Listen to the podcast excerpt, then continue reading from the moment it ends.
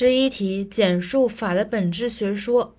法的本质是相对于法的现象的一个范畴。在历史上，非马克思主义思想家和法学家们曾对法的本质问题进行过很多认真的思考，提出过各种各样关于法的本质的学说。